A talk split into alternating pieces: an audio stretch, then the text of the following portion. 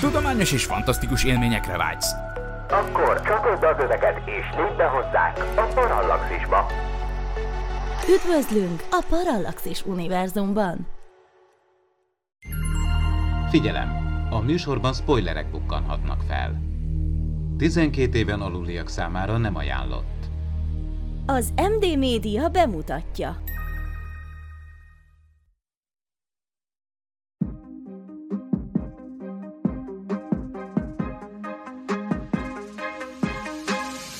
Tudományos és fantasztikus élmények Gézával, aki mérnök, Norbival, aki geográfus, és Miklóssal, aki fizikus. Ez itt a Parallaxis, az MD Media tudományos és fantasztikus podcastje. Sziasztok, ez itt a Parallaxis 88. adása. A mikrofonnál Pécsi Géza. Mai adásunkban is köszöntöm kedves beszélgető társaimat, Vince Miklóst, szia Miki, Sziasztok! és Barkóci Norbit, szia Norbi. Köszöntöm a hallgatókat, sziasztok! Viszont mielőtt belekezdenénk a mai beszélgetésünkbe, ne felejtsetek el lájkolni és feliratkozni. A Parallaxis Podcast hosszabb, exkluzív változatáért pedig légy szíves, fizessetek elő a patreon.com per Parallaxis oldalon keresztül. Itt most jelenleg egy ilyen rezsicsökkent támogatói csomagot is találtok, amivel meghallgatjátok többek között ennek a műsornak is a második felét. Mai adásunkban pedig Greenland az utolsó menedék, vagy Grönland, ugye, hogyha magyarosan mondom, ezt a 2020-as tudományos, fantasztikus kalandfilmet fogjuk kibeszélni, aminek ugye a főszereplője Gerard Butler, mint John Gerity, valamint Morena Baccarin, aki Edison Gerity. Érdekes, hogy ugye Gerard Butler volt a producere is. Tudjátok, van ez a szandokános zene, hogy mi ez a szar, szar, szar kaláb.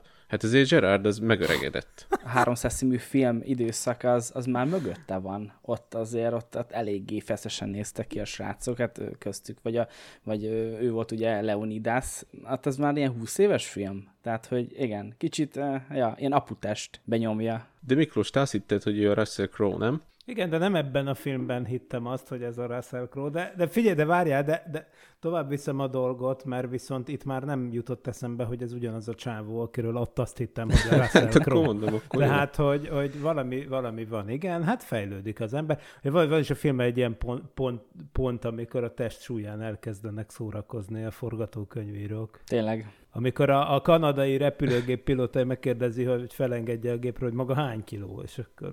Hát lát, látványos, tehát... De mi igen. most, hogy body shaming a Parallaxis podcastban? Mi történik? Hát nem body shaming, ez, ez figyelj, ez, ez a reality. Hát most az első képkocka, amikor egy oldalon mutatják, és konkrétan a szarkalábát mutatják be, tehát így, így kezdik a filmet, akkor mit, mit akarunk? Jó, jó, jó, igaz, jogos, jogos, ott, ott a pont. És egyébként meg hát egy hős, ugye? Hát persze, hát ő, ő hős mindenhol, és egyébként ugye eszembe jutott ez az előző felvétel, ami Gerard Butler-es film volt, amit Klaudiával vettünk ugye fel, az űrvihar. Iszonyatosan rossz film szerintem.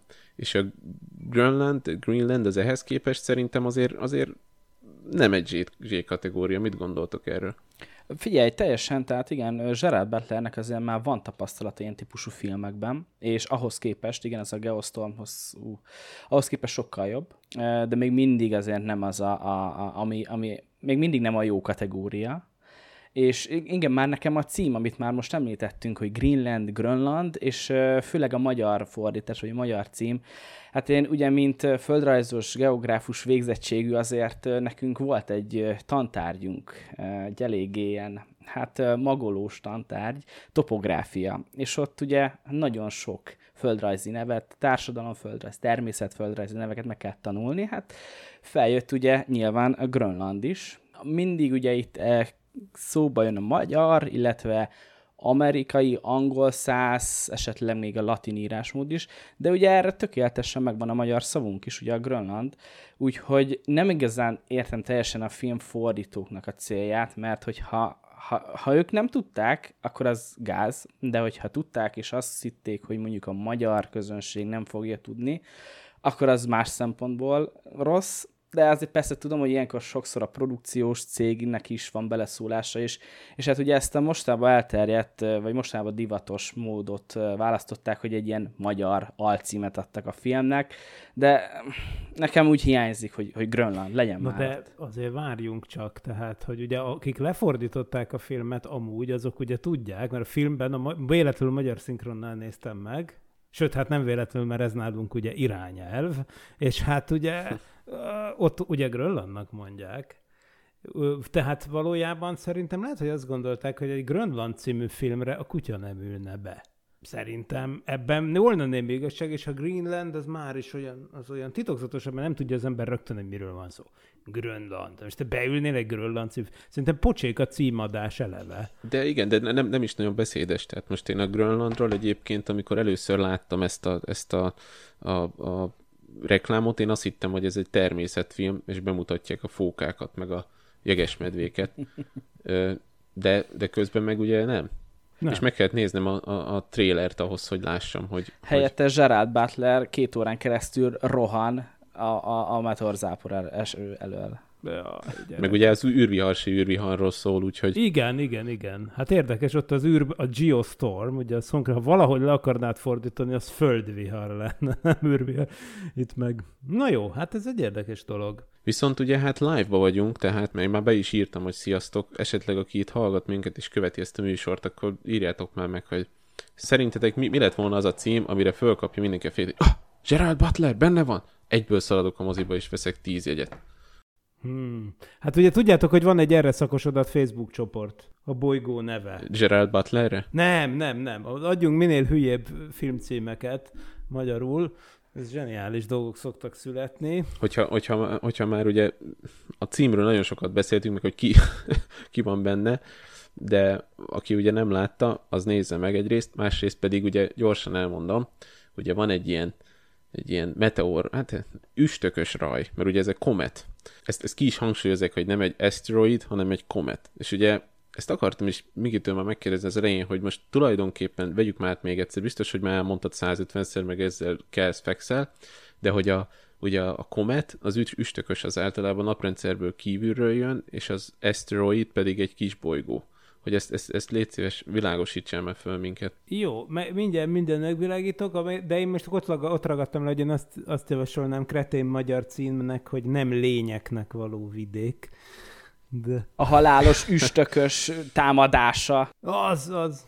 Igen, de az a lényeg, hogy utaljon valami korábbi filmcímre, Jogos. lehetőleg olyanra, amiben a, amire Igen, a de amúgy meg semmi más ugye, köze nincs hozzá, csak a főszereplő azonos. Igen, Igen, jogos. így van, pontosan, és ezt szokták ugye csinálni, tehát akkor há- 300, 300 üstökös, vagy nem tudom, vagy, na, vagy valami. Na, szóval figyeljetek, hát ugye az van, hogy, hogy igen, a, vannak részigasságok abban, amit a Géza mondott, mert hogy az üstökösök azok valóban eredendően a naprendszer külső részében, a legkülső részéből, az úgynevezett ortfelhőből származnak, ami azt jelenti, hogy ugye van a naprendszer, ami ismert kis bolygókkal, meg nagyobb bolygókkal, meg baromi nagy bolygókkal, ami itt van, ugye nagyjából, az nagyjából egy viszonylag lapos dolog a naprendszer, tehát a bolygók azért helyjel közel egy síkban keringenek, és ha nagyon-nagyon elkezdünk kizúmolni, akkor valahol messze van egy gömbszimmetrikus felhő, tehát nem egy lapos, hanem egy gömbszimmetrikus felhő, ami körbeveszi a napot, és akár fényév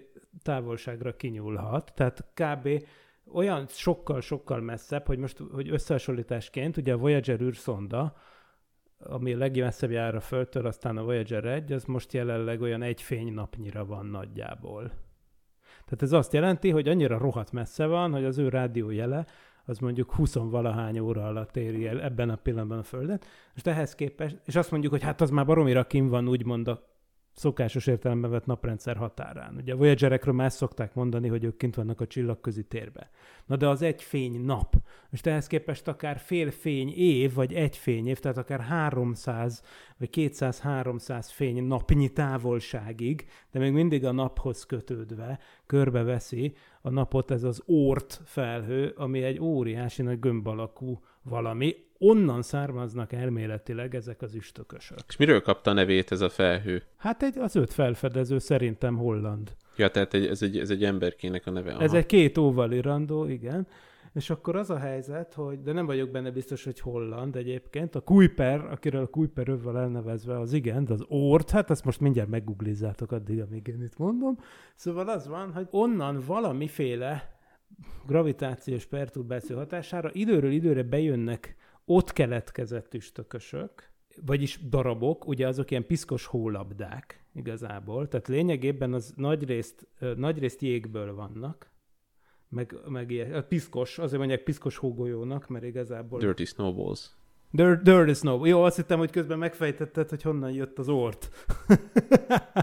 Akkor azt hogy na, ilyen nemzetről még nem hallottam. Na, ja, ja. na szóval az van, hogy, hogy, hogy bejönnek. És, és aztán ott, mar, ott tudnak maradni, és akkor átalakulnak ilyen viszonylag rövidebb periódusú üstökösre. Itt lehet mondjuk a héli üstökösre gondolni, ami mondjuk 76-77 év a keringés ideje, az még mindig egy rohadtul elnyúlt pálya, és egy olyan pálya, ami nem a bolygók pályák síkjában fekszik, hanem, hanem mondjuk valami szöget zár be velük. És tehát ez, ebből is látszik, hogy ez máshonnan jön ilyen értelemben a naprendszernek a nagyon-nagyon-nagyon külső részéből, ami azonban mégis valamennyire a naphoz van kötve. Na de a kisbolygók egyébként, amik itt vannak bent, azok persze, hát amiket annak hívunk rendszerint, azok valóban inkább magának a belső naprendszernek a termékei.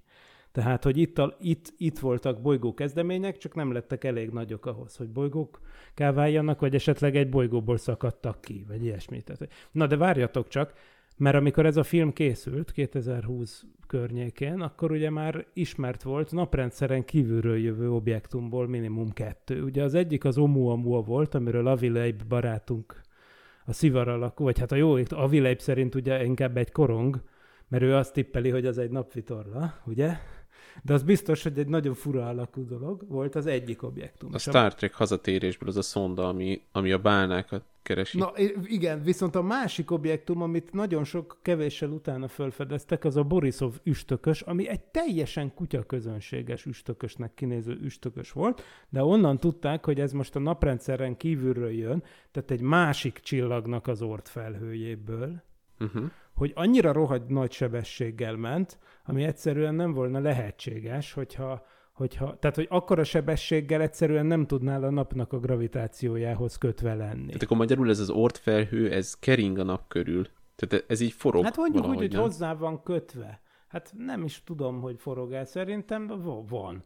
És akkor a csillagoknak az ortfelhői adott esetben akár át is fedhetnek. De ez tök hipotetikus egyébként. Tehát pont az erre a bizonyíték, hogy kell, hogy legyen ilyen, hogy látjuk, hogy üstökösök valahogy időről időre betévednek, valahonnan, és tök random irányokból. Tehát azért gondolják, hogy ez nem lapos, mint a naprendszer többi része, mert, mert érted, a földpályára merőleges irányból jöhet egy Vagy, vagy a napnak a gonosz iker, iker fekete törpéje kimozdít onnan egy-egy dolgot, ugye? Hát ugye volt ilyen, igen, ez a nemezis elmélet, amit mondasz.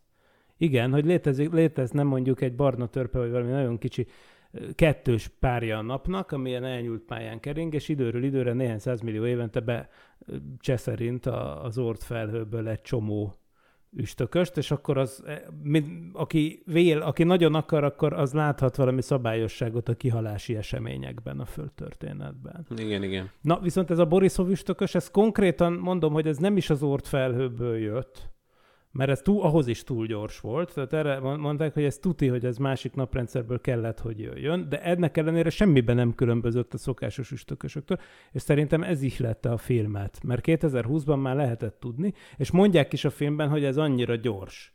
És attól volt annyira meglepetésszerű, mondok valamit, 70 km per másodperc relatív sebességgel a Földhöz képest átsuhan a naprendszeren például. Clarknak hívták, ugye Clark? Clark. Igen. Ugye ezt mindig a felfedezőről nevezik el az üstökösöket. Ez is egy különbség, hogy a kisbolygókat nem. Uh-huh. Az üstökösöket mindig arról az emberről vagy emberekről nevezik el, akik felfedezik. Vagy ha egy gép fedezik fel, fedezi fel, mert olyan is van már, akkor a gépről, az automata távcsőről nevezik el. Robot egy.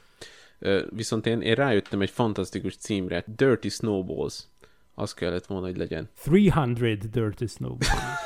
Csak az, az ilyen vígjátékabb hatássejtet. Tehát, hogy ez meg azért inkább volt ilyen drámai beütéssel. Pró- próbálta valamennyire ja, komolyan. porno. igyekeztek. Igyekeztek a srácok.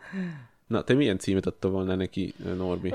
Mondom, valamilyen ilyen gyilkos, vagy a, valaminek a támadása, mindenféleképpen, ami, ami, amit Miki mondott, tehát, hogy valami olyan már régebbi meglévő címre, ami mondjuk közönségkedvenc volt, de semmi köze nincs hozzá, és akkor az, az úgy nagyon jól tud kijönni, szerintem legalábbis. Szerintem ezt átvesszük tőled, ezt a gyilkos üstökös támadását, mert ez nagyon, Nagyon találó, nagyon találó.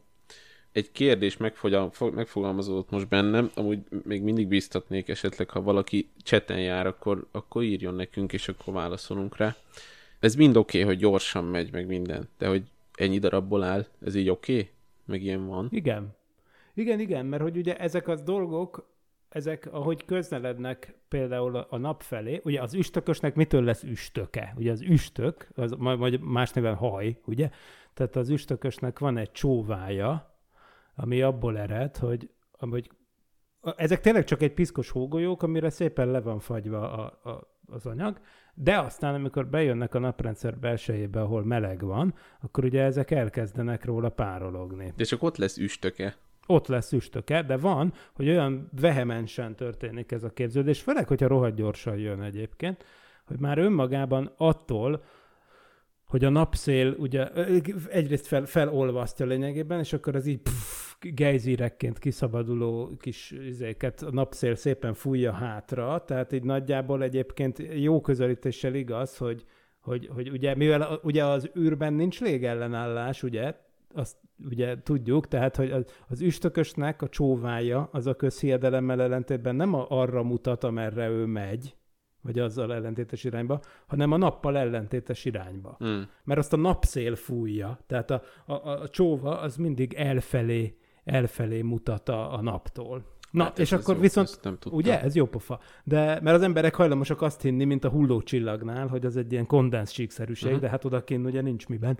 Miben, izé, tehát ott nincs légellenás. Na, szóval az van, hogy, hogy szóval az van, hogy, hogy előfordulhat, hogy attól önmagába szétesik az üstökös, másrészt meg, amikor közel kerül egy gravitáló testhez, akkor az árapályerők is szétszaggathatják. Tehát a Föld esetében ilyet nem láttunk, de például az egy nagyon emlékezetes dolog volt a, a csillagászatban, hogy, hogy az 1992-93-94-ben volt a Shoemaker Lévi 9 üstökös, ami fölfedeztek, és aztán becsapódott a Jupiterbe. És ezt meg lehetett figyelni például a Hubble űrtávcsővel, mert az akkor már fönn volt. És ilyen brutális földméretű sebb helyek keletkeztek itt ott a Jupiteren, de az volt az érdekes, hogy ahogy közeledett a Jupiter felé, a Jupiter gravitációs hatása szétszakított. Egyrészt, másrészt meg az, hogy, hogy tényleg így szétesik már magában a napszél, meg a kiáramló cucci miatt, feldarabolódnak az üstökös magok, és nem egy becsapódás volt a Jupiteren, hanem ilyen, ilyen csík mentén végig bombázódott. Úgyhogy ilyen van. Most az Arma, erre egy kérdés, hogy az Armageddonban volt, üst, Armageddonban kis bolygó volt, aszteroida, és a Deep Impact-be üstökös. A Deep Impact-be biztos, hogy üstökös volt, aztán hogy az Armageddonban azt a Texas, Texas méretű, elképzelhetetlen alakú bigyót, azt minek kívod, azt az rejtély. Tehát olyan objektumot, ami az Armageddonban volt, olyanról a csillagászat nem tud. De bármi lehet. Hát, Nekem pont az jutott eszembe, amit mondtál, Miki, hogy a Jupiter esetében, hogy így egymás után ilyen csíkszerűen csapódtak be, hogy eznél a filmnél viszont pont ez nem stimmelt szerintem. Tehát, hogyha egy üstökös, nagyon messziről, naprendszerünkön kívülről jön, és ugye pont keresztezi a pályája a Földdel, azok, igen, én is úgy gondolnám, hogy mondjuk egy, egy körcik mentén, vagy egy vonalszerűen valahogy csapódnának be, mentén, de igen. a filmben, hogyha jól emlékszem, hogy szertendő a széjjel 360 fokos szögből mindenhonnan kapta a föld. Hát ez egy furcsa dolog volt, de most egyébként most a, a film, amiről nem beszél, tehát az lehet, hogy nyilván ezt a cuccit sem a föld gravitációs izéje, árapály hatása szedte szét, de mondjuk azt kitalálhatnánk, mondjuk, hogy útközben elrepült közel a Jupiterhez, és már akkor szétszakadt. Okay. Mm. És akkor elkezdtek ezeknek a pályái széttartani. Amúgy nem tartaná, hogyha nem lenne az üstökösnek csóvája, akkor azok a pályák nem tartanának szét, és igazad lenne. Tehát akkor szétesik, ugye, de ugyanarra repülnének tovább a darabok lényegében az er, szinte az eredeti pályán. Na de, ne felejtjétek, hogy igazából az üstökös az nem egy szabadesési pályán repül, éppen azért, mert ott van az a csóva. És a kiáramló csóvának van egy gáznyomása, tehát ez egy picit rakétahajtóműként működik. A kicsi darabok akkor eltérő mértékben, picit eltérő pályákra fognak állni, és hogyha ez a szétszakadás már korábban megtörtént, akkor végül is ha nagyon akarjuk, akkor lehet ilyet, mert tényleg a film legvégén az van, hogy ki, kizúmolunk, és látjuk a Földön ezt a számtalan sebb helyet, a bazinagy krátereket, amik, amik valóban nem egy vonal mentén vannak, de éppen ezért szerintem ezen most itt annyira nem kell fennakadni. Hát akkor ez még beleférhet. Ha azt mondjuk, hogy elég korán szétszakadt De hogyha az már a, már a, a, a, ugye már a Jupiternél szétszakad, akkor és mondjuk onnan már elkezdenek így a fölizás miatt már a gáznyomás hatására elmenni, akkor az is lehet, hogy fú, kikerülik a földet. Tehát, Biztos volt olyan darabja, ami kikerült-e. ja, hogy Tehát értem. itt az aha. volt az állítás, hogy ez egy bazi nagy dolog volt, ami jó sok darabra szétesett, és volt, ami kikerült el, volt, ami belépett a légkörbe, de elégett, és akkor volt néhány nagyobb darab, ami... Hát néhány azért elég sok. Tehát Igen, elég igen, sok minden igen. esik le, és elég sok nagy darab is. Tehát. Nyugat-Európa mindig elpusztul. Hát Nyugat-Európát azt ott kitörölték, az, az ott Igen. így, így Ctrl X volt.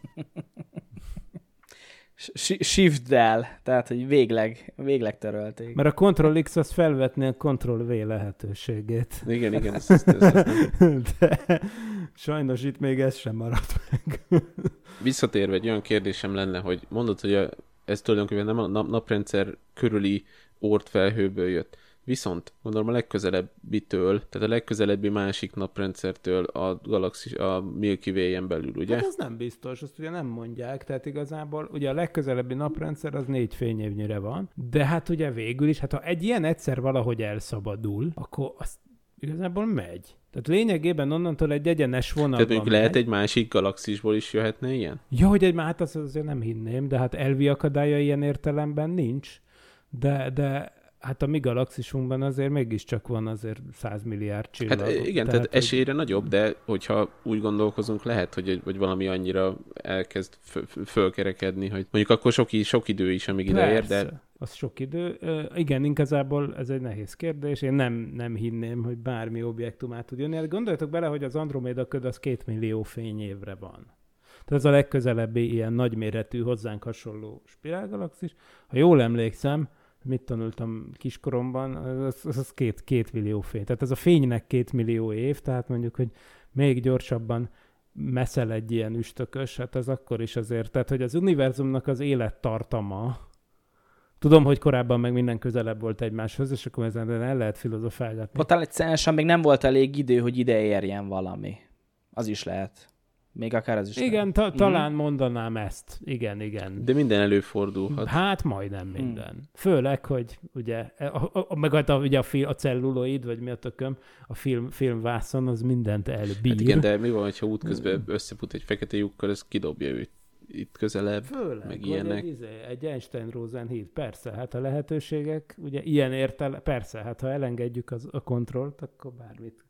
Tehát ha csak azt nézzük, hogy mi az, ami nem mond ellent a fizika történet törvényeinek, legfeljebb rohadt valószínű, hogyha így közelítjük, rohadt valószínűtlen, tehát ha azt mondjuk, hogy, hogy, hogy végül is a, a, ami nincs kizárva explicite, az lehet, akkor azért nagyon sok minden lehet.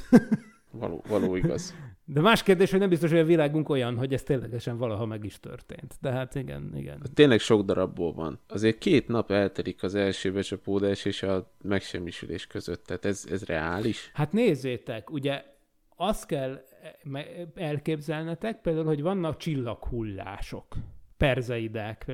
Az is ugye több napokon át van, több napon át van, de ott is miről van szó, hogy az is egy szétesett üstökös igazából. Tehát amikor vannak ezek a meteorrajok, azoknak a tekintélyes része a, az, az, az egy korábban szét például a, a, most nem akarok hülyeséget mondani, de hogy mit tudom, én most mondok valamit, hogy, hogy van olyan csillagász, aki tényleg ért a dolgokhoz, sőt amatőr csillagászok is, akik meg még jobban értenek a dolgokhoz, és akkor ők, ők mondják, hogy mit tudom én, a Leonidák meteorraj, az, az mit tudom én, a Tempel 2 üstökösnek a szétesett darabjaiból áll. Mivel, hogy az valaha egy üstökös volt, de, de szét, szétesnek a pályájukon, és akkor mondom, hogy végül aztán nem együtt mozognak, az előbb említett okok miatt, elkezdenek szétnyúlni a pályán, és emiatt van az, hogy amikor mi látunk egy ilyet, hogy csillaghullás van, mert éppen jön valami meteorra, akkor azt kell elképzelni, hogy a Föld éppen keresztezi ezt a pályáját ennek a volt üstökösnek, ami mentén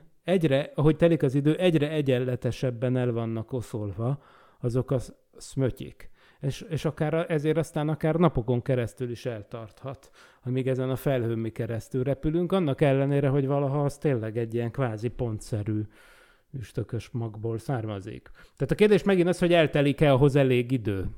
De hát ugye ezt nem tudjuk, de ha már azt mondjuk, hogy a Jupiter környékén elkezdett szétszakadni a cucc, akkor nekem belefér. E- Egyre jobban bizonyosodik be, hogy ebben a filmben van reális dolgok vannak, tehát ennek örülök egyébként. Viszont itt van Gerard, ugye, aki John, ő egy, ő egy erection engineer, és tényleg ő egy uh, structural engineer, én bocs, én, most, én ezt most angolul néztem, azért beszélek itt össze-vissza, tehát ő egy építőmérnök, aki ilyen nagy toronyházakat épít, és mint kiderül, hát ugye őt ezért hívták be ebbe a programba, a kiváltságosok programjába. Tehát Norbi, otthon vagy, éppen iszod a reggeli kávédat, amit nem szoktál inni, tehát még iszod a reggeli kakaódat, bekapcsol a tévé, és bejön, hogy most rögtön Barkóci Norbinak, feleségének és gyerekének van egy hely, el kell menni, egyetlen egy táskát pakolhattok be, mit tennél be? És miért? Wow. Uh, És megírják, hogy ülj át egy másik autóba, hogyha... ja, hogyha nem. Aha. Hát attól függ, hogy mekkora az a táska. Egy hátizsákba, kaját a gyereknek, mondjuk, vizet, nem tudom, egy laptopot, az még talán beleférne, talán. A legszükségesebbeket. De, de az az igazság, hogy sajnos nem sajnos, én nem vagyok ilyen szituációkra különösebben felkészülve. Néha-néha szoktam nézni mondjuk videókat, vagy hallgatni podcasteket prepperekről, úgyhogy azokat ismerjük, főleg, főleg uh-huh. Amerikába elterjed, de azért máshol is vannak, akik ugye hát bizonyos fokozatokon keresztül, de mondjuk ilyen, ilyen világvége utáni létre felkészülnek, és akkor nyilván van a teljesen elvetemült, amikor a háza alá, a háza méretének sokszorosa méretű bunkert épít, mélyen a De a, földben. a szalacsi az egy prepper. Hát mondjuk. De nem a Szalacsié volt Igen, a az, bunker. a, az ja, Árpád. igazad így van, Így, van, így bocsánat, te, igen. Ő az Árpád, és ki, ott, ki volt a másik? Hát a polgár Jenő úr, de most Igen. adjuk. Na igen. Úgyhogy igen, vannak, vannak az ilyen jellegűek, de hát ez, ez, ez rengeteg pénz, és azért ezt talán túlzásnak érzem, de mondjuk valamennyi minimális, hogy tényleg legyen bekészítve mondjuk tényleg egy, egy táska, egy bőrönnyi valami, ilyen, ilyen vészforgatókönyvnek, vagy hogyha mondjuk van valami kis vidéki telke az embernek, ahol esetleg tényleg úgymond önfenntartó módon, saját fúrott kúttal, ezzel, azzal. Egy meteorit hulláskor. Értelek, igen, igen, értelek, Tehát, értem. Hát igen, itt azért nagyon, nagyon fontos az, hogy hova esik. Mert hogyha most a, a földgolyób is átelleni pontjába, akkor oké. Okay. Persze nyilván mondjuk a másodlagos következményei, hogy ha tényleg akkora sok vízgőzt vagy port felver a becsapódás következtében a, az a hatalmas kőszikla, és az egész bolygóra globálisan kiterjed, és mondjuk több éven keresztül nem látjuk a napfényt, persze, hát akkor mondjuk nem lesz mit enni, mert nem lesz mit termeszteni, és a többi, akkor teljesen mindegy, hogy hol vagy. De hogyha mondjuk egy ilyen egy kilométeres átmérőjű valami ránk esik, és nem pont alatta vagy, akkor, akkor meg tök mindegy. Akkor nem kell csinálni semmit. Legalábbis a furt kúttal nem vagy előrébb. Hát, hogyha egy egy kilométeres becsapódik, az azért az egy kihalás szintű esemény. Hát ez ki, de, de ugye ez, ez Igen. ami, ami itt becsapódott a filmben, az egy futball sta- stadionnyi volt. Bizonyára, igen. Vagy futballpályányi, valami Igen. ilyet mondanak. Én azt mondod, Miki, hogy egy kilométeres átmérőjű szikla már mondjuk a csendes óceán közepén is becsapódva is már globális mértékű kihaláshoz vezetne? Hát előfordulhat, de egyébként itt mindig az impulzust is nézni kell. Tehát azt, hogy, hogy mi- milyen sebességgel megy, ami most itt ebben az esetben ugye nagyon nagy. Tehát ez volt az állítás, hogy a Földhöz képest a relatív sebessége nagyon nagy. Mint hogy egy autós ütközésnél is nem csak azt kell nézni, hogy mekkora a teherautó, ami neked jön, hanem azt is, hogy mennyi a relatív sebességet. Tehát azért itt, itt tényleg az van, hogy valójában itt az van, hogy mennyi energia szabadul föl a becsapódáskor. Amikor egy, egy ekkora dolog becsapódik a csendes óceánba, például akkor én láttam olyan szimulációt, hogy egyrészt olyan cunami hullám van, ami simán végig tud söpörni ilyen kontinenseken. Másrészt meg, meg akkor is felszabadul egy csomó, gondoljatok bele, hogy, hogy akkor a becsapódás hőhatása az elpárologtat egy csomó vizet. És még egyébként egy csomó szmötyit is a légkörbe juttat, és ahogy te mondod, emiatt persze mind a kettőnek van klíma befolyásoló hatása. Ha szmötyi a levegőben, annak amúgy annak hűtő hatása van jellemzően. Tehát ugye a, már egyszer talán ebben a műsorban emlegettük a nyár nélküli évet, ami abból e- ered, hogy, hogy, hogy a mai Indonézia területén kitört a 19. században egy vulkán, ami olyan mennyiségű izét juttatott a légkörbe, szmötyit, úgymond, vulkáni hamut, hogy olyan szinten lecsökkent a föld felszínre lejutó napsugárzás, hogy konkrétan júniusban, meg júliusban esett a hó az északi féltekén ilyen helyeken, meg a lefagyott a termés Amerikában. Hát ennek a sok, sokszorosa lenne egy szárazföldre becsapódó aszteroida esetén, de egy óceánba becsapódó aszteroida esetén is. Tehát az olyan szinten szétkergetni ott a vizet, hogy még akkor is egy csomó szmötyi a levegőbe jutna. Másrészt persze az elpárologtatott víz, a vízgőz, annak meg lehet mindenféle egyéb hatása. Most, hogy melegítő vagy hűtő hatás győz, azt most így hirtelen nem merem gyorsan megtippelni, mert mind a kettő lehet. Az biztos, hogy az globális hatás. Akkor is, hogyha óceánba potyan. Tehát én merném azt állítani, hogyha ilyen 70 km per másodperccel a Földhöz képest becsapódik a csendes óceán közepébe egy egy kilométeres cucc, akkor az egy kiadásszintű esemény. Ami nem azt jelenti, hogy az egész öko- ökoszisztéma kihal, tehát nem azt jelenti, hogy sterilizáljuk a bolygót, ugye ez fontos kihangsúlyozni, olyan sose volt, pedig már sok csúnya dolog eltalálta a Földet. Az azt jelenti, hogy az ökoszisztéma összedől, mert fontos elemei kihalnak, és akkor összeroskad az egész. De az élet utat tör. Mint ahogy Az a élet film utat végén tör, is már a lecs- kismadarak így- így- újra így csipogtak. Mondjuk ezt kicsit Igen. furának érzem. Vi- Visszatérve ehhez, hogy, hogy most jön, jön ugye az aszteroida. Vagyis hát tulajdonképpen a film szerintem nagyon, nagyon reálisan ábrázolja azt, hogy mennyire, mennyire buták az emberek manapság, hogy egyből tele, tehát telefon nélkül ugye nem tudunk élni, tehát egyből, egyből hívogatják egymást, ugye amikor, a, amikor szétszakad a család. Miért veszítik el az emberek a józan paraszti eszüket? Tehát ott volt az autó, ahova mindketten visszamentek ott a reptérnél. Miért nem hagyott mondjuk ott a csaj egy papírt, hogy mentünk az apámhoz, gyere oda, pont. De hát ezt tette. Pont hagyott egy papírt, igen.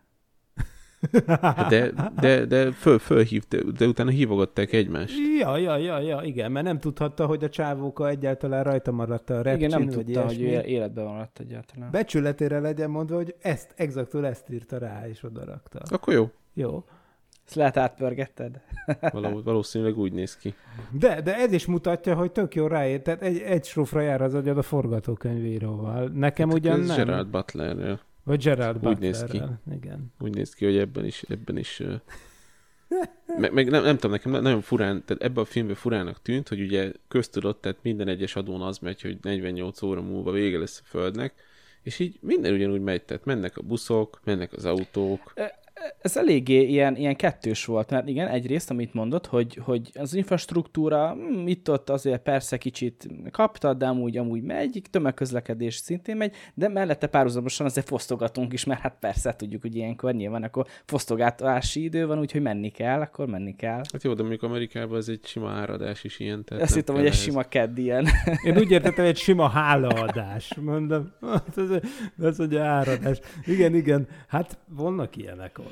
Persze, kapitólium ostroma, mit tudom én, szóval hát vannak ott rejtett energiák a nemzetben. Ott a, egy-kettőre nagy, hát a South Parknak is több epizódja érzékletesen bemutatja a problémát. Meg van az az ősi epizód, amikor e- elkezdik ilyen, ilyen uh, hagyományőrző bemutatóként eljátszani egy csatát a polgárháborúból. És akkor megtetszik, megtetszik nekik az, hogy ők a, a déliek és, és felnőtt emberek is elmennek fosztogatni, és így végig fosztogatják itt a fél Egyesült Államokat, mert ez egy poén. Na, hát, ja, mi se viselkednénk máshogy. Tehát, hogyha megkérdezzük, a, aki tudja, az, az, az azért kérdezze meg a, azokat az embereket, amik köztünk vannak, akik még megélték az ostromot, mondjuk a második világháborúban, és hát azért az emberek nem mindig racionálisak. Egyébként az, az, az a mai napig is, tehát Amerika déli részén azért elég sok olyan ember él, aki még egyáltalán nem ismerte el, hogy Észak nyert. Tényleg? Tehát én nekem, nekem egyébként van egy, van egy ismerősöm, akivel Németországban találkoztam, egy, egy amerikai támaszponton dolgozik ott, és egy fekete amerikai srác, és mondta, hogy ő, ő például azért utálja Amerikát, mert ő, ő floridai, és délen még mindig van olyan, hogyha elmegy a szupermarketbe, akkor van olyan, aki ránéz, és így, így tovább megy. Na, úristen. Uh-huh. Tehát azért az kemény, kemény, kemény hely. Tehát mondjuk akkor Miki téged kérdezek, mert ugye Norbi már mondta, hogy ő, ő betenné a laptopot a táskájába, és elmenne egy, egy furtkutas nyaralóhelyre. Na jó, nem akarok ennyire izé lenni, de hogy te Miki mit csinálnál? Hát jó, sok ilyen, ilyen, ilyen ko- konzervkaják és mindenféle egyéb ilyen, ilyen csodálatos ilyen, hogy hívják ezt a, azt az űrfóliából, ilyen Miller fóliából készült ilyen melegítő, minden ilyen nagyon, nagyon könnyű és jó hő elzáró takarókat és hasonlókat azért raknék be, mert hogyha tényleg becsapódik egy ilyen, és az a forgatókönyv következik, hogy jön a, a nyár nélküli év, mondjuk, akkor például fel kell készülni arra, hogy rohadt hideg lesz. Tehát olyan polárpulcsik, meg tehát mindenféle olyan hát nagyon életmentő fontosságú Hát, Oké, lehet. csak ez, ez nem biztos, hogy otthon lesz neked, mert nem tudsz elugrani a dekatlomba gyorsan. De amúgy van, van nekünk ilyen. Be, Van? Tehát, amikor, amikor, te egy amikor, prepper vagy. Hát nem vagyok egy prepper, inkább a feleségem közelebb van a prepperhez, és, de amikor, amikor kitört az ukrajnai háború, és aztán még inkább ugye belenged, meglengette szárnyát a, a rezsidémon, akkor felmerült, hogy most mi van akkor, hogyha például Vladimir Vladimirovics elzárja a gázt. Ugye mi gázzal fűtünk otthon, és akkor például ennek keretében beszereztünk egy, egy, egy olyan katonai hálózsákot, sőt kettőt, amiben egyébként simán kint lehet aludni a hóban. Wow. Egyébként. Ez, ugye rezsicsökkentés. Címszó alatt, hogy Parallaxis podcastban lehet, hogy most hangzott el először, hogy rezsicsökkentés. Ja nem. Válasszátok ti is a rezsicsökkentett Patreon csomagot. Ha. Na, de mindegy, szóval...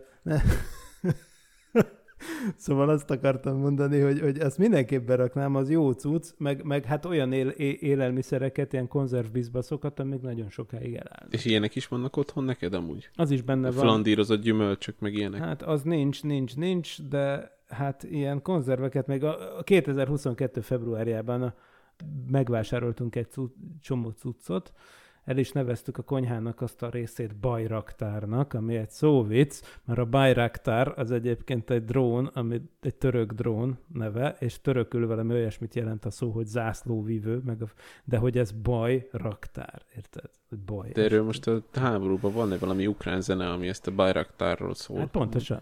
Így van. De ők nem tudják, hogy magyarul ez bajraktár. Na, szóval van otthon egy bajraktár, ez több mint másfél éve már lassan ott állnak benne ezek a konzervek. Úgyhogy szerintem az úgy egyből mehet a...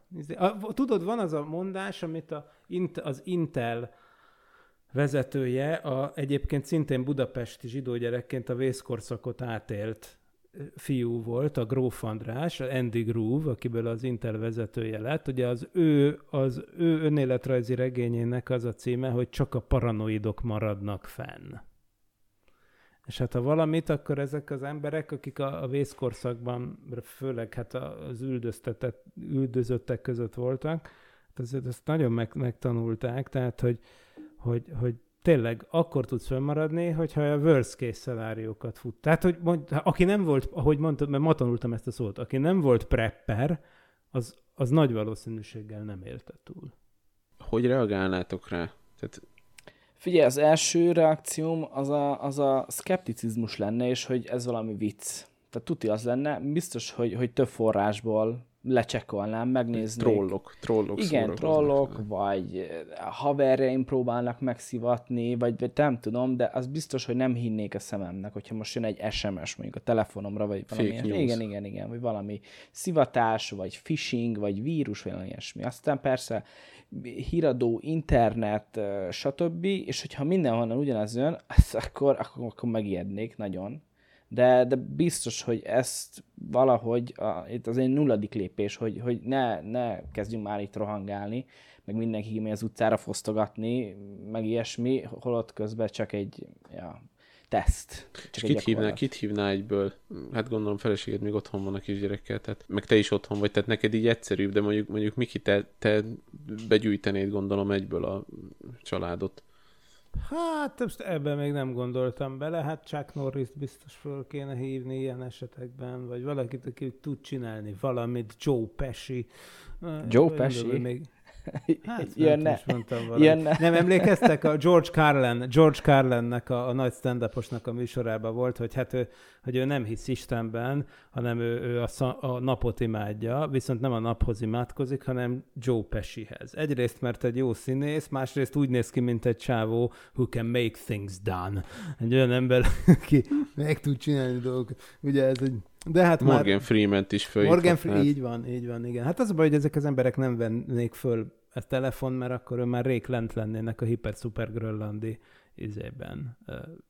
Amerikai, katonai és állami bunkerben. Egyébként már a Deep Impact-et szóba hoztátok egyébként, a Deep Impact-ben is volt ilyen bunker, meg emberek, meg, meg izé, ott, ott lottóval döntöttek el. Ezért ebben a filmben több értelme volt az eldöntésnek szerintem, de igen. Igen, igen, a Deep Impact-ben is az volt, azt hiszem, amennyire elmondták, hogy, hogy egy bizonyos kvóta erejéig tényleg meg volt szava, hogy milyen szakmák kellenek, ami egyébként az amerikai bevándorlási kvótákban is van ilyen, by the way, hogy és még azon felül, ami viszont ami tök szimpatikus volt ebben a filmben, viszont nem láttunk ilyet, hogy azon felül meg volt egy sima sorsolás. Na most persze nem tudom, hogy annak milyen lenne a lélektani hatása. Ezt a részét, tehát igazából ebből a filmből a, most eddig ilyen csillagászatról, most nem, most, nem, most nem volt Bruce Willis, most nem kellett szétrobbantani az üstökös, föl sem merült, már 17. ilyen aszteroidás üstökösös film, tehát már eleve készen voltam, de annyiból érdekes a dolog, hogy most tök más aspektusból és nézőpontból látjuk az egészet. A NASA csak a híradóban hallatszik néha, hogy mondanak ezt az, de fel sem merül amúgy, hogy lehetne bármit csinálni. A kérdés az, hogy vajon ezt tényleg hogy szerveznék meg? Vajon, és felteszem a kérdést, de szerintem kell, hogy legyen ilyen, mi a terv? Tehát szerintem az Egyesült Államokban tényleg, vagy lehet, hogy nálunk is, tehát lehet, hogy a katasztrófa védelemnek van egy forgatókönyve. Hát ezt, ezt pont ezt akartam tőled kérdezni, hogy van-e valamilyen, annyit, annyit biztosan tudok, hogy ilyenekre vannak tervek, egyik ismerősöm a ö, raktárosként dolgozik itt a, itt a fegyházban, és mondta, ő mondta, hogy holnap korán kell kellene, mert hogy ilyen ö, nukleáris támadást kell szimulálniuk, és hogy hm. neki az a feladata, hogy, hogy azt szimulálják, hogy milyen gyorsan tudják kiosztani a védfelszereléseket, meg ilyen víz tisztító berendezést, meg ilyeneket. De szerinted mondjuk a, mit tudom én, International Space Agency-nek, nemzetközi valami szervezetnek van mondjuk erre forgatókönyve? Én pont attól tartok, hogy nincs, mert hogyha emlékeztek, hogy, hogy a 2000 21-ben, hát ez már jó rég volt basszus, majdnem két éve, hogy volt a, a Rusty Schweikártos adás. Amik, ugye ő űrhajós volt az Apollo 9-en, de egyébként pont ezzel foglalkozik, hogy az ENSZ szinten hogyan lehetne lekoordinálni azt az or... Mert nyilván ez egy, ez, ez egy nemzetek közötti együttműködés kéne, hogy legyen. Nem csak a kisbolygó eltérítés, vagy az üstökös darab eltérítés, hanem az is, hogy itt a Földön mit művelünk egy ilyen helyzetben és azt mondta, hogy hát, hogy ők azért lobbiznak, hogy legyen valami ilyen akcióterv. Tehát, tehát ebből nekem az következik így implicite, hogy nincs. Tehát szerintem én azt tudom elképzelni, lehet, hogy Európai Unió szinten például van valami, bár ezen is meglepődnék, de, de azt sem el tudom képzelni, hogy van. Meg az is majdnem biztos vagyok benne, hogy Amerikában, ahol tényleg zombi, zombi apokalipszisre is volt már ilyen gyakorlat, meg minden, tehát ott aztán mindenféle ugye csak a paranoidok maradnak fönn, tehát ott a, a költségvetésnek egy tekintélyes részét elköltik azért olyasmikre, hogy ilyenekre elvileg felkészüljenek, tehát ott biztos van egy forgatókönyv. Norbi, amíg erről beszélünk, kérdezd már meg a ChatGPT-t, hogy ő, ő mit csinálna. Kérdezzük meg Norbit, ugye, aki, aki ugyan átment aki... múltkor a Turing teszten, de... Én, én attól félek igazából, és lehet, hogy én pessimista vagyok, de hogy, hogy kis hazánkban, tehát hogyha még van is valahol valamilyen forgatókönyv, itt azért itt komoly megcsúszásokkal, meg felállítanak valamilyen bizottságot, és akkor majd a, a becsapódás vagy a katasztrófa után 30 nap nappal később majd kiadják a közleményt, és tehát, hogy én nem biztos, hogy arra várnék. Nincs, nincs annyi bizodalmam. Egyébként van Magyarországon valami ilyen, ilyen, ilyen geodéziai hely? Azt tudom, hogy minden, minden bérház Pesten ugye hidegháborúban úgy épült, hogy légópincéje van, de ugye légópince az, az légitámadások ellen van. Na most egy ilyen, egy ilyen nagy apokaliptikus esemény, mondjuk túlélnéd, csak mondjuk ott például a, azzal nem számolnak, hogy a, a külső levegő szennyezetté válik, tehát szerintem nincsen felszerelve olyan szintű légtisztító és purifikáló berendezéssel, ami ezt utána ki tudna szolgálni sokáig. De hogy van valami ilyen, mondjuk Norbi Magyarországon valami ilyen hely? Kőbányai pincerendszer, metró, Akteleki cseppkőbarlang, Gellért hegy, mit tudom én. Pontosan, pontosan valami természetes módon, igen, igen, igen, eh, kialakult, tehát, hogy barlangrendszerek, azért amik az északi középhegységben párat említett is, ott azért van néhány ilyen, ami, ami potenciálisan jól jöhet, legalábbis amíg ugye a, a konkrét, eh, nem tudom, hogyha most maradunk a filmnél a becsapódás idejére, Um, viszont eh, már felismerült ugye, hogy a, az utána lévő, tehát hogy a, a posztapokaliptikus világban, hogyha nem marad semmi, meg eh, mérgező, belélegezhetetlen lesz a levegő, nem lesz eh, mit ennünk, tehát akkor érdemes egyáltalán? Tehát, hogy azért túlélni, hogy majd utána, nem tudom, egy hónappal később ugyanúgy meghalljunk, mert hogy semmi nem maradt, az azt nem tudom, hogy úgy annak, ez már egy kicsit filozófiai és van-e értelme? Hát de pont, pont ezért, ez, ezért maradt meg gondolom így az infrastruktúra is, mert hogy azért az ember az természetéből adódóan reménykedik, meg mindig a jót próbálja. Hogy á, úgy se vér le, úgyis elég a légkörben, nem? Hát igen, ilyen szempontból mindenféleképpen én, igen, én, én is úgy tennék, hogy megpróbálnék, tehát legalább elindulnék. Hogyha tudom, hogy lehet, hogy nem is érnék oda a legközelebb, mert itt az Alföld közepén mondjuk így Debrecenből, itt azért így kicsit necces, ott, ott Pest, Pest környékén könnyebb. Hát addig meg kell találni a belső földnek a lejáratát. Azt már egy ideig keressük a haverokkal, főleg hétvégente, ilyen jobb, jobb állapotunkban, de még eddig nem. Itt, itt szerintem nem, nem találtátok lesz. meg? Meg hm. nem. Hát... egy ilyen tervnek, ez nagyon jó kérdés, tehát, hogy mit kell előkészíteni, mennyi idő alatt? Tehát, hogy hogy ez mennyiben hasonlít vajon például, ahogy mond, egy, egy atomtámadás elleni védekezéshez, vagy tehát, hogy igazából én ezt még sose gondoltam végig, hogy például egy nukleáris háború környezeti hatásait tekintve, mármint így, hogy milyen izét védekező bunkerrendszert kell építeni, az elképzelhető, hogy az nagyon hasonlatos egy Akkor fölteszem neked a kérdést, Miki, hogy itt a film végén 9 hónapot várnak, tehát 9 hónap egy ilyen szintű kialási esemény után egész, egészségügyi várakozási idő szempontjából megfelelő? Nem tudom. Tehát e- ezt én tényleg nem tudom megítélni. A 9 hónapnak nyilván egy szimbolikus jelentése volt itt a filmben, mert hát az annyi, ameddig újjá, újjá születik az emberiség, ugye. 9 hónap az anya mélyben, az anyaföldben, ahonnan aztán előmásznak. A nagyságrendet sem tudom belőni. Tehát gondoljatok bele, hogyha mondjuk lehűl a föld, akkor elképzelhető, hogy át tudod lökni egy olyan állapotba a földet, hogy hogyha annyira lehűljön, hogy befagy az óceán. Akkor viszont fehér lesz a föld, akkor viszont ez azt jelenti, hogy jobban visszaveri a napfényt. Tehát még, De ilyen volt is... ez a hógolyó föld, nem? Így van, ez, hogy ez, ez, ez az, az előadásodban volt. Ez, ja, ott is, igen, de hogy ez tényleg létezett ez a hógolyó föld, többször is belőállhatott ilyen állapot több milliárd évvel ezelőtt. Ugye az a sztori, hogy, hogyha mondjuk azért, mert kitör egy szupervulkán, vagy becsapódik egy gigantikus aszteroida például, olyan sok aeroszol kerül a, a levegőbe, hogy lehűl a föld felszín, de annyira lehűl, hogy befagynak az óceánok. De hogyha viszont befagynak az óceánok, elég, ha csak a tetejük befagy, akkor fehér lesz a föld, és a fehér az jobban visszaveri a napfényt. Tehát utána hiába ürül ki az aeroszol a légkörből, mert mondjuk 9 hónap után mondjuk szépen leszállingózik, azt úgy aláírom, hogy az simán egy-két év alatt mondjuk, vagy, négy, sok hónap alatt kiürül, oké.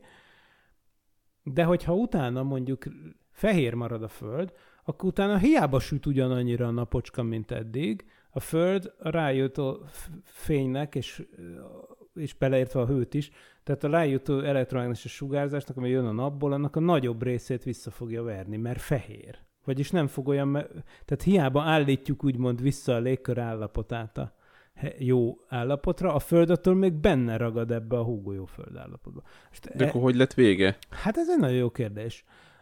De most ez egy másik téma. Nem azt állítom, hogy konkrétan hógolyó Föld lesz abból, amikor, amikor mondjuk létrejönne egy ilyen becsapódás. Egyetlen nem állítom ezt, csak azt akarom, ez egy illusztráció volt, hogy, hogy ilyen ezek ilyen egyirányú utcák tudnak lenni, vagy majdnem egyirányú, mert igazad van, valahogy kijött ebből is a föld, hála Istennek, de a lényeg az, hogy, hogy, hogy egyáltalán nem biztos, hogy az, hogy visszaáll az állapot, és mondjuk kiürül az aeroszol, attól visszaáll a lakhatósága is a bolygónak. Tehát ez egyáltalán nem ilyen egyszerű, és hát én meg ezt én mondom, hogy meg se tudom jósolni. Tehát én el tudok képzelni olyat is, hogy év, évekig, évtizedekig, de olyat is, hogy évmilliókig meghatározó lehet, hogyha átbillent egy ilyen állapotot. És én... Jégkorszak című mesében ez elég gyorsan megtörtént. Ja, igen, igen, igen. Majd egyszer azt is kibeszéljük. Nagyon-nagyon érdekes, és szerintem ez már ilyen etikai dolgokat is feszeget, ugye, mint látjuk ennek a kedves Johnnak ugye a jellemfejlődését, hogy egy, egy konkrétan egy, egy, egy normál családapából egy gyilkos lesz ugye a film végére. Tehát konkrétan lekalapácsol egy embert útközben. Vagyis hát Jó, de baleset volt. balesetből beleállította meddig. a fejébe a kalapácsot. Hát Hát igen, igen végül is. de hogy olyan nem olyan, nem a, a hidegvérrel megölünk egy kisebb országot, tehát, hogy én megbocsájtok neki. Megbocsátasz neki. Én, én, én igen. Nem Hát ez tudok a- rá haragudni. Ez az honest mistake, hogy hát igen. Jó, Hát hát ez a- annyi biztos, Ez a hogy... vagy ő, vagy én helyzet. Igen, vagy ő, vagy én, meg Tehát, hogy- konkrétan ő csak védte magát, ez is ugye igaz, mert ugye a karszalagjára mentek rá. Igen, hát a B opció az lett volna, hogy fölemeli azt a kalapácsot, és elhajítja jó messzire, hogy a másiknak se legyen esélye elérni. De így érdekesebbnek találta dramaturgiailag a forgatókönyvíró ezt a dolgot. Amúgy tudom, hogy alapjában nem a filmet beszéljük ki, hanem csak ami a filmről eszünkbe jut, de azért a forgatókönyvíró az, tehát hogy volt az a jelenet, amikor a gyereket például el, elrabolja, ellopja egy házas pár, ugye anyukát kirakják a kocsiból, és ők elviszik a 7 éves gyereket, és aztán utána az van, hogy de hát aztán a 7 éves gyerek az aztán végül a, a jó katona bácsi az felismeri a helyzetet, és kiemeli a gyereket, és aztán végül 15 percen belül a filmen belül, mármint filmidőben, most valójában nyilván egy nap, vagy mit tudom megtalálja az anyuka a gyereket a jóságos katona bácsinál, katona néninél, és akkor ott tehát, hogy, hogy vannak ilyen sztorik, amit itt drama, dramaturgiailag nem értek, mert amikor el, el, elrabolták ezt a gyereket, akkor azt hittem, hogy majd az lesz, hogy majd nagyon, nagyon kacifántos kerülő utakon majd a legvégén különböző irányból jönnek a különböző családtagok, és lesz egy nagy összeborulás, hogy na hát én is itt vagyok, te is itt vagy, anya. Zé. Hát akkor legyen ez a zárszó. Akkor kedves hallgatóink, am- amit Miki nem ért a filmben, arról, arról ugye folytatjuk most csak a, csak a Patreonálónk számára, tehát köszönjük szépen, Na, hogy velünk voltatok. Hát, Következő Parallaxis, tehát július 6-án lesz velem, Norbival és Mikivel az Európa rejtély, ami rejtély, mert én nagyon kíváncsi vagyok, mert még nem láttam. én sem. Ez egy rejtélyes film az Európáról, vagy Európa kontinensről, vagy lehet, hogy nem is a kontinensről. Mint a Jupiter Holdról. Szóval én, én, már, én már nagyon félek, remélem a patronos támogatóink is félnek, vagyis nem, ne féljenek, csak támogassanak minket. De ne félelemből. Eszköztelenek vagyunk. Nem kell tőlünk félni. Igen. Tehát akkor találkozunk a következő Parallaxisban, a munkatársaim nevében én megköszönöm a figyelmet, ne felejtsétek el, hogy az igazság odakint van. Sziasztok! Nem volt elég a tudományból és a fantasztikumból? Olvasd a parallaxis.emtv.hu, lájkold a Facebook oldalunkat, nézd a YouTube csatornánkat, és hallgassd a Szokolébresztőt a Tilos Rádióban. A Tudományos Újságírók Klubja és a Tudományos Ismeretterjesztő Társulat által a Juhari Zsuzsanna díj külön díjával jutalmazott blog podcastjét az MD Media készítette. Kreatív producer Horváth Ádám Tamás. Hamarosan jön a következő rész.